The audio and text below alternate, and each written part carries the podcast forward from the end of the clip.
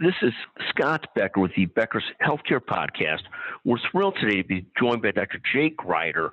Dr. Grider is the Chief Physician Executive at University of Kentucky Healthcare, UK Healthcare. He's going to talk to us about improving healthcare, about UK healthcare, about careers, and a lot more. Dr. Grider, can you take a moment to introduce yourself? Certainly, Scott. Thank you for having me on today. So, uh, my name is Jay Grider, uh, and I separate those two because I run them together, it sounds like my name is Jake Ryder, but it's Jay Grider. Uh, I am a uh, physician at the University of Kentucky, and I have been here for 20 years.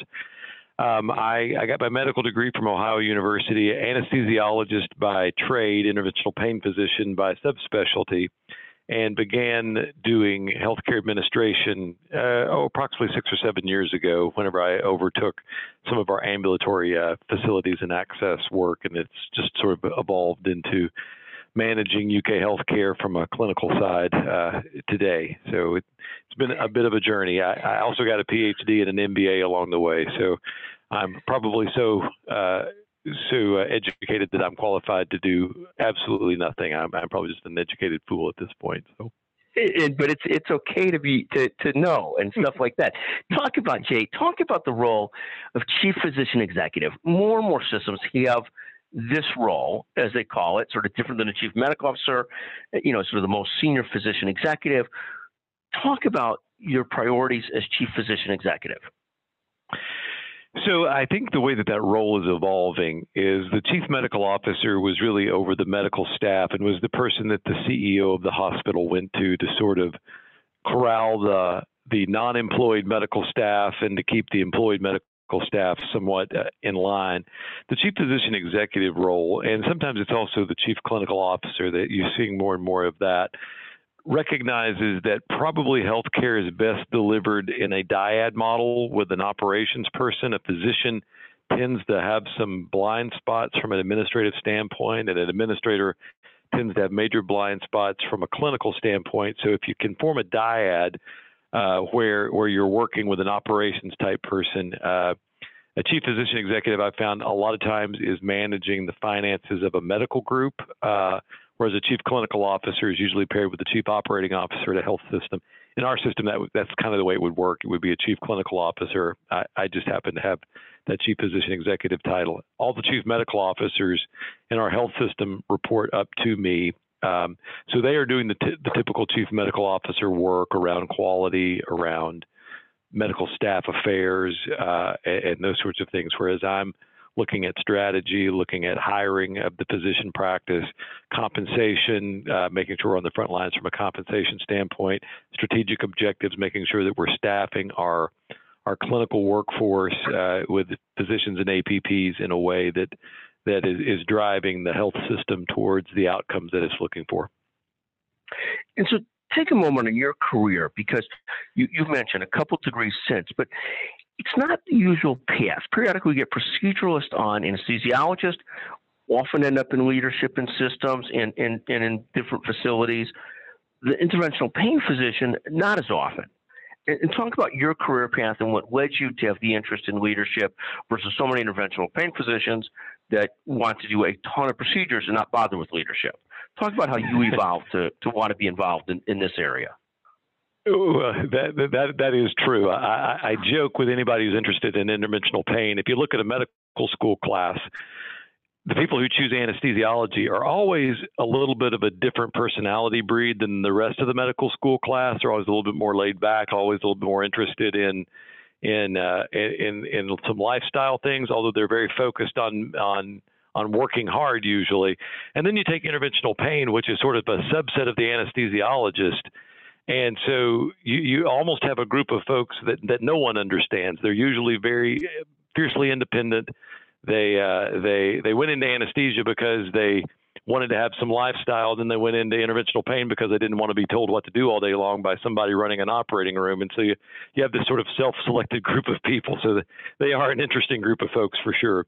But the reason why I got into it was because I was an anesthesiologist. So so I, I, I had learned the skill of of basically knowing how to work with anybody, which a good anesthesiologist it's never about the personality. It's just about getting the work done, and whatever gets us to the end of the day and has the best outcome is usually the, the best path to take. That coupled with with the desire to run a business like you would run it if it was your own led me to sort of create a very successful clinic in an academic medical center that sometimes successful clinics were not well uh, were not very plentiful and so people said how is it that an anesthesiologist can run an outpatient clinic and make it that efficient and that successful and have that much patient satisfaction and so i just kept telling them what i did and and they just kept moving me through the ranks of the system saying you know that kind of focus on efficiency or that kind of focus on customer service will will serve us better in, in other places. And so that's sort of how my my career got started. And and I also saw the health system make very short-sighted financial decisions with physicians saying if you just understood the ins and outs of how the business worked and that I could tell you I could help you so I wanted to be able to support physicians who truly understood how to deliver maximum patient benefit in a fiscally sound model uh, and have their voices heard and uh, and and teach the health system how to recognize those individuals. So that's kind of how I I came along this career path. So this is really fascinating. And, and when you talk about, you know, if you have a hundred of these calls and talk to people about, you know, how to improve the, the U.S. healthcare system, um, I, I would say ninety percent say something about having to move to value-based care versus fee-for-service care and I'm curious about your perspective as a, you know, as at least at one time a proceduralist. It, what's your thoughts on this? Is that the only answer to move to value-based care from fee-for-service? Is there still a place for fee-for-service? How do you sort of see that? And how, and, and going further, how do you improve the U.S. healthcare system? Well, you know, Scott, if if I knew the answer to that, we, we probably wouldn't be talking to each other eh, specifically at this time, or at least you'd be paying a lot more for it than you currently are, which is probably a pretty good bargain for you at this point. But uh, I believe that the biggest problem with the U.S. health system is that the patient can't determine what is high quality care. And there's no way for them to know what is the best path to take. I mean, I can look on a website and I can determine pretty quickly which of the car makers is manufacturing at that moment the best SUV in the midsize. And I can tell who used to have the best quality, but that slipped over the last four or five years. And right now, this brand X is the best.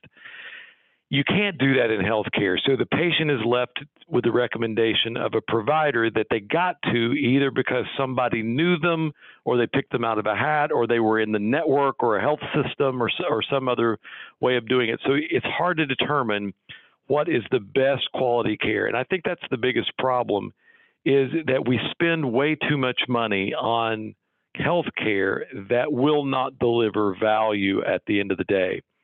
So I, am a soccer player, and so at the age of 48, playing soccer on Christmas Eve, I had a heart attack, and in 11 minutes, I was in the door of an ER and into a cath lab, and I had a stent placed, and and I didn't take any anesthesia whenever I was getting the stent placed, and I could feel the moment they deployed the stent, and I could feel the blood flow returning to the heart.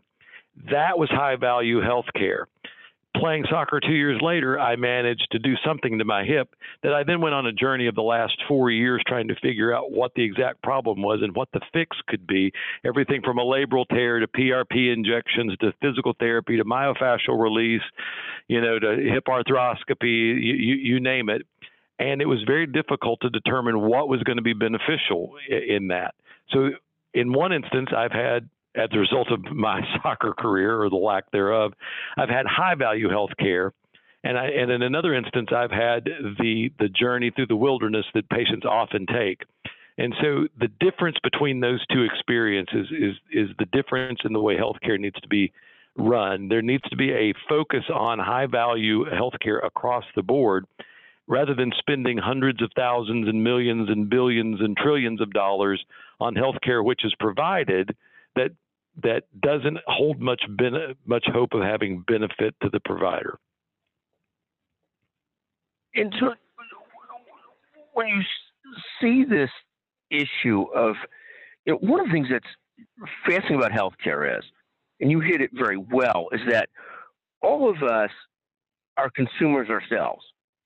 And so, and every single person is, not, not just you who's a physician and chief physician executive, me who's, you know, and whatever I do, but we're all consumers. We all, we all get a sense of what's good and what's bad, what works and what doesn't. Even if we're not as educated as you are, we all have a sense of that. And how do you change that so people have a better sense and can become better at sort of understanding what's good quality and what's not? How does that, how does that happen? You, you have these ratings of health systems which seem closer to perhaps correct. It very much depends on the physician within the health system. Then you have ratings of physicians that seem completely to have no basis in reality, at least most of them, unless you're dealing with very specific specialties where there are good stats taken. But how do we get to a better spot to being able to evaluate the care we're getting? Yeah. Well, it's a great question. So here at UK Healthcare, we're an academic medical center, and we've entered the top 20 in Vizient. We uh, we are on par to, to perhaps move up into into the top 15 if we if our projections are correct. So we're a top 15 performer, top 20 performer in Vizient. We're a one-star hospital in CMS. So these are ridiculous rankings, probably on both ends, because I don't know that Vizient rankings actually determine high quality care. I don't know that CMS rankings determine it. I know that Leapfrog doesn't recommend doesn't doesn't re- reflect an academic medical center as well as it does a community hospital. So how is a how is a how is a consumer to determine in a market? So in this market that we have here, we're a U.S. News and World Report uh, top hospital in Kentucky and a Vizient top 20 performer, and yet we're a D in Leapfrog or a C in Leapfrog, uh, and we're a one star CMS hospital, and the hospital down the street is a five star CMS hospital. Who's the best? How does anybody determine anything in all of these systems? I think the the the problem is that there are too many voices competing for the dollar in healthcare, and you lose the focus on the outcomes. And so rather than having hospital centric or doctor centric uh, or, or, or, or procedure centric or industry specific voices that, that clamor around that, you have to figure out some sort of a system that filters out all of that noise and focuses on the outcome and the outcome being the best outcome for the patient and then having the treatments that, that go with that I know that sounds like it's Pollyanna and ridiculous, but I think actually the, the COVID you know experience has really driven us to see that whenever you get down and you focus laser like on the outcome, which is the production of a vaccine that is going to be highly effective, and you stop all the noise that's been around it, we see falling COVID rates uh, even in, in, in this week. And it's, it's that combination of, Uh, of rapid vaccine distribution and, and, and adherence to the best science and stopping the noise that has been filtering through our, our, our country for the last you know 10 months or so. Whenever you really provide high quality outcomes you start to see results. And and I think that that's the thing is all the competing voices from the hospital systems which compete for the for the dollars to the doctors who compete for the dollars all of them have their own interest in mind in survival and not necessarily always the interest on best outcomes and if you can ever eliminate all of that noise and just focus on the outcomes i think that you will be in a situation where you you're driving certainly better value for the patient and how hard is it to track and and really get clarity on outcomes? I, I remember in our family we had an experience 30 years ago. No, not 30 years ago, 20 years ago, around fertility. And, and fertility was the only area in the world, not to be too much information, where there was incredible tracking of outcomes. You could truly pick labs and doctors based on how well they did, and it, and it felt very real to us. Um, and it was the only area in healthcare I've ever seen anything that was that statistically driven, that well tracked. So you really got a sense of what do outcomes look like for specific labs, specific facilities, and clinics, and stuff like that. But isn't that so hard to do in other areas, or is that doable in other areas? It is doable in other areas. It's just that you have you have people that are competing around around market forces that that don't have anything to do or that actually disincentivize the actual production of outcomes. So I realize that I've spent the first 15 minutes of our of our conversation sounding like a a a far left progressive, and and when in fact I probably am a fiscal conservative of, of the of the of the most extreme. Uh, but I believe that a fiscal conservative would demand that there be good outcomes. Unfortunately, there there there tends to be this focus on preserving your market share, and I, and I think something along the lines of uh, you know regenerative medicine eh, in my area of interventional pain is a great example of it. So regenerative medicine has grown by leaps and bounds year over year as a cash-based practice. And what does it what does it play on? Does it play on the the outcomes that are stellar? I, I don't know because I see in an academic practice lots of people who've gone and paid cash on the barrelhead for a procedure and they're still seeing me. And and they they reassure me over and over again that the outcome that that they got the boy the doctor said that's really unusual. Normally they get really good outcomes but they they just didn't with with, with my procedure. So i'm now yeah now i'm here to see you. Exactly and so, but but you uh, have had in vitro fertilization, so so you know, eh, but you knew the outcomes going in. I, I think if if if Dr. X said, you know what, here's my PRP outcomes and it's 17% success rate, you might think twice about that two thousand uh, dollar that two thousand dollar cash on the barrelhead to have that done. Now, if it's seventy eight percent, I'm all in. Let's let's let's do that. That's worth two thousand dollars to me.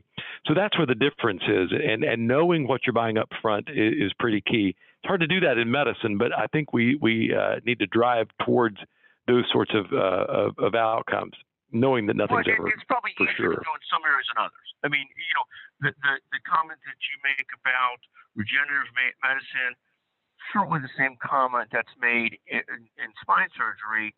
That and it and it's okay if the patient understands.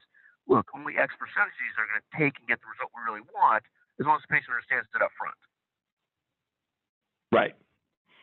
I, I believe that that is uh, true. Because then, then the patient makes a choice, like they make an informed decision, informed consent, yes, even though it's worth the money in the in the rehab for me to try that because it would really be a change in my life, and there's a 30% chance that this is not going to have the impact I want it to have, and going to be back doing the other things. But no, I think fascinating. Dr. To talk about just um, you know advice that you would give somebody trying to have a great career. What would you tell a, a young doctor, young executive, young anyone? Grace on the phone with us, brilliant young person who's one of our producers. What advice do you give to a young person about having a great, fulfilling career? So I think that at the heart of anything that is worthwhile in life is the relationship with other human beings. And so I believe that if you truly look for a way, and I, this is going to sound really corny, but if you really truly look for a way to add value in every interaction that you have with somebody, whether it's whether it's trying to be of service to them or find some degree of a way to add value in every interaction then you begin to your career makes itself. If if you if you go into it with a desire to have a great career and to be successful and get ahead you can do that. Uh, but at the end of it you still feel i think like you're you're unfulfilled. If you go into your uh, if you go into your career saying how can i add value to those around me? Whether you progress or not you you have a rich legacy of making a vast difference in everybody that you that you've come in contact with and i, I think that's the mindset that that uh, that that if you if you go into it with a, I would like to add value in every instance that I have throughout the day. It's exhausting, but you uh, you you certainly I think maximize your relational value, and, and at the end of the day, I think you feel feel more successful in that. The other piece of it is is literally just I found that showing up is is a big part of it, but it's doing it's not doing 50% more than the people around you. It's often just doing 5% more. Just doing a little something extra that most people don't do is what really stands out. And it, sometimes it's just the smallest amount of margin. Sometimes it's just writing a paper on a weekend that that that you put out there that somebody notices and you become an expert because you put something out there and it took you you know a half a day to write and you put it out there on the internet and and somebody finds that and recognizes you as an expert or or just something along those two lines doing those two things i think have, have really been the the the key uh, to, to to me at least from a career standpoint. No, I think it's it's it's fascinating advice. It's both a service mentality, or how do you impact positively the people around you, and and then second is you don't have to work 50% harder. Quite frankly, if you work 50% harder, it's just a prescription for burnout, quite frankly. But a little bit smarter, a little bit harder. There's there's there's a great book on one percent more, just a little bit more effort, a little more thought, and it's it's very important both in terms of how people perceive you, but also how you perceive yourself that you're making that extra effort to be smart, to do extra things, to work a little bit harder. You went back to school at some point at night probably and, and got a second degree uh, or a third degree on top of a fellowship and stuff like that. And those are all part of building the the, the fabric of a career. And, and, and, and probably wouldn't want to do it again, at least right at this moment, but probably quite proud that you did it. Yeah, I mean, it, it, throughout the whole thing, I, I tried to enjoy every minute of it. Um, I didn't enjoy mid career too much because it was just mid career, but but uh, the the whole process of going to school, I, I really actually kind of enjoyed every moment of it and, and didn't rush any any of it. I I had all kinds of career diversions into music and all kinds of other crazy stuff, but it, it, nobody cares about that. But I I, I took my time uh, and and tried to maximize pretty much every experience along the way. So. But and, and look at look at what you've done, Scott. I mean, with with with what you've taken, you know, Becker's to is is is a pretty incredible thing. You know, that that, that starts from blogs and that sort of thing into into one of the leading healthcare, uh, uh, you know, sites in in in the world. So that's pretty impressive.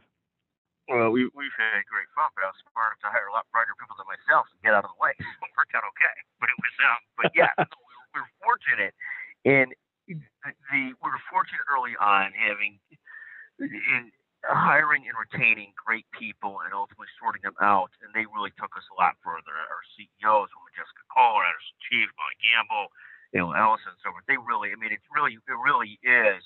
Like I had this great content concept, they're very good on it, but Jessica was able to turn it into a, a real growth thing, and Molly and the editorial team were able to turn it into like you know, a much more serious everyday.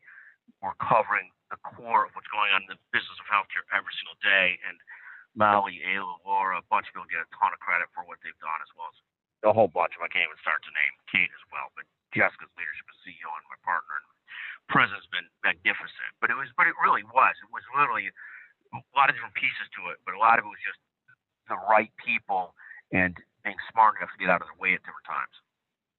But you, but you did start with the idea that you'd be the leading brand of healthcare information and and and, and guidance for physicians. You just started with the next step, and you and you just took yeah, it one exactly. step at a time. Exactly right. This is exactly right. That's exactly right. People would say, "Oh my God, you're a genius at this." We were one step at a time and incremental, and we there were no genius. It was it was sort of incremental and doubling down on what's working and, and continuing to double down on what's working. There. There is no genius. It's constantly doubling down on what's working, what people are responding to, and paying attention to it. Paying attention. Well, I want to write this, but nobody wants to read what I want to write. So we better be writing this where they can really, mm-hmm. where, where it really hits a, a, a spot in the market that's useful. But no, it's a fascinating career. I mean, these these fascinating careers. I mean, it's the same thing. Like when I look at people like yourself, and I get the chance to talk to so many physician leaders, physician executives, and nurse leaders and nurse executives. You know, now some of the best CEOs in the country are people that were nurses by background or doctors by background. And, and to me, it's fascinating because they've, they've been able to pivot and grow in their careers. Not that they planned to, but they they kept on doing great jobs at what they were doing, and and looked at other opportunities, kept their eyes open, and just sort of evolved into you know the, the best of all careers is where they grab you versus you grabbing it, where, where it grabs you. Right. It just became interesting to you. It's not that you set out to be chief physician executive. Quite frankly, there wasn't such a thing when you were a resident or a fellow. I, I bet, right?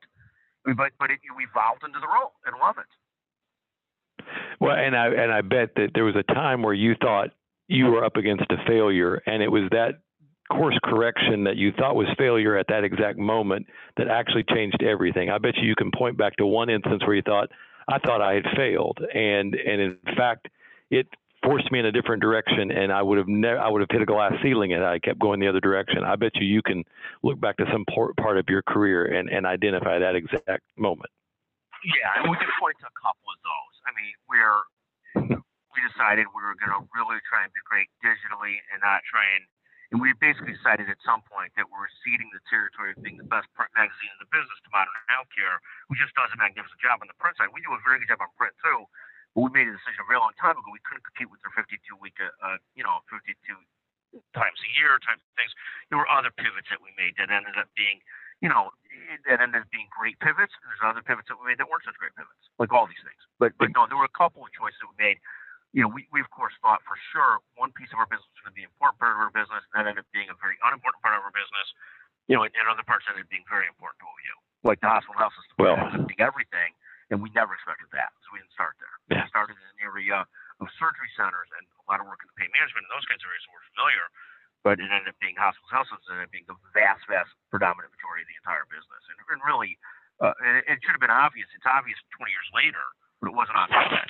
But it's really been, it's been to me, it's been the, the, the, the ride of a lifetime. Just fantastic. The ability to just visit with people like yourself and others every day and in the middle of this ecosystem, which is just fascinating every single day.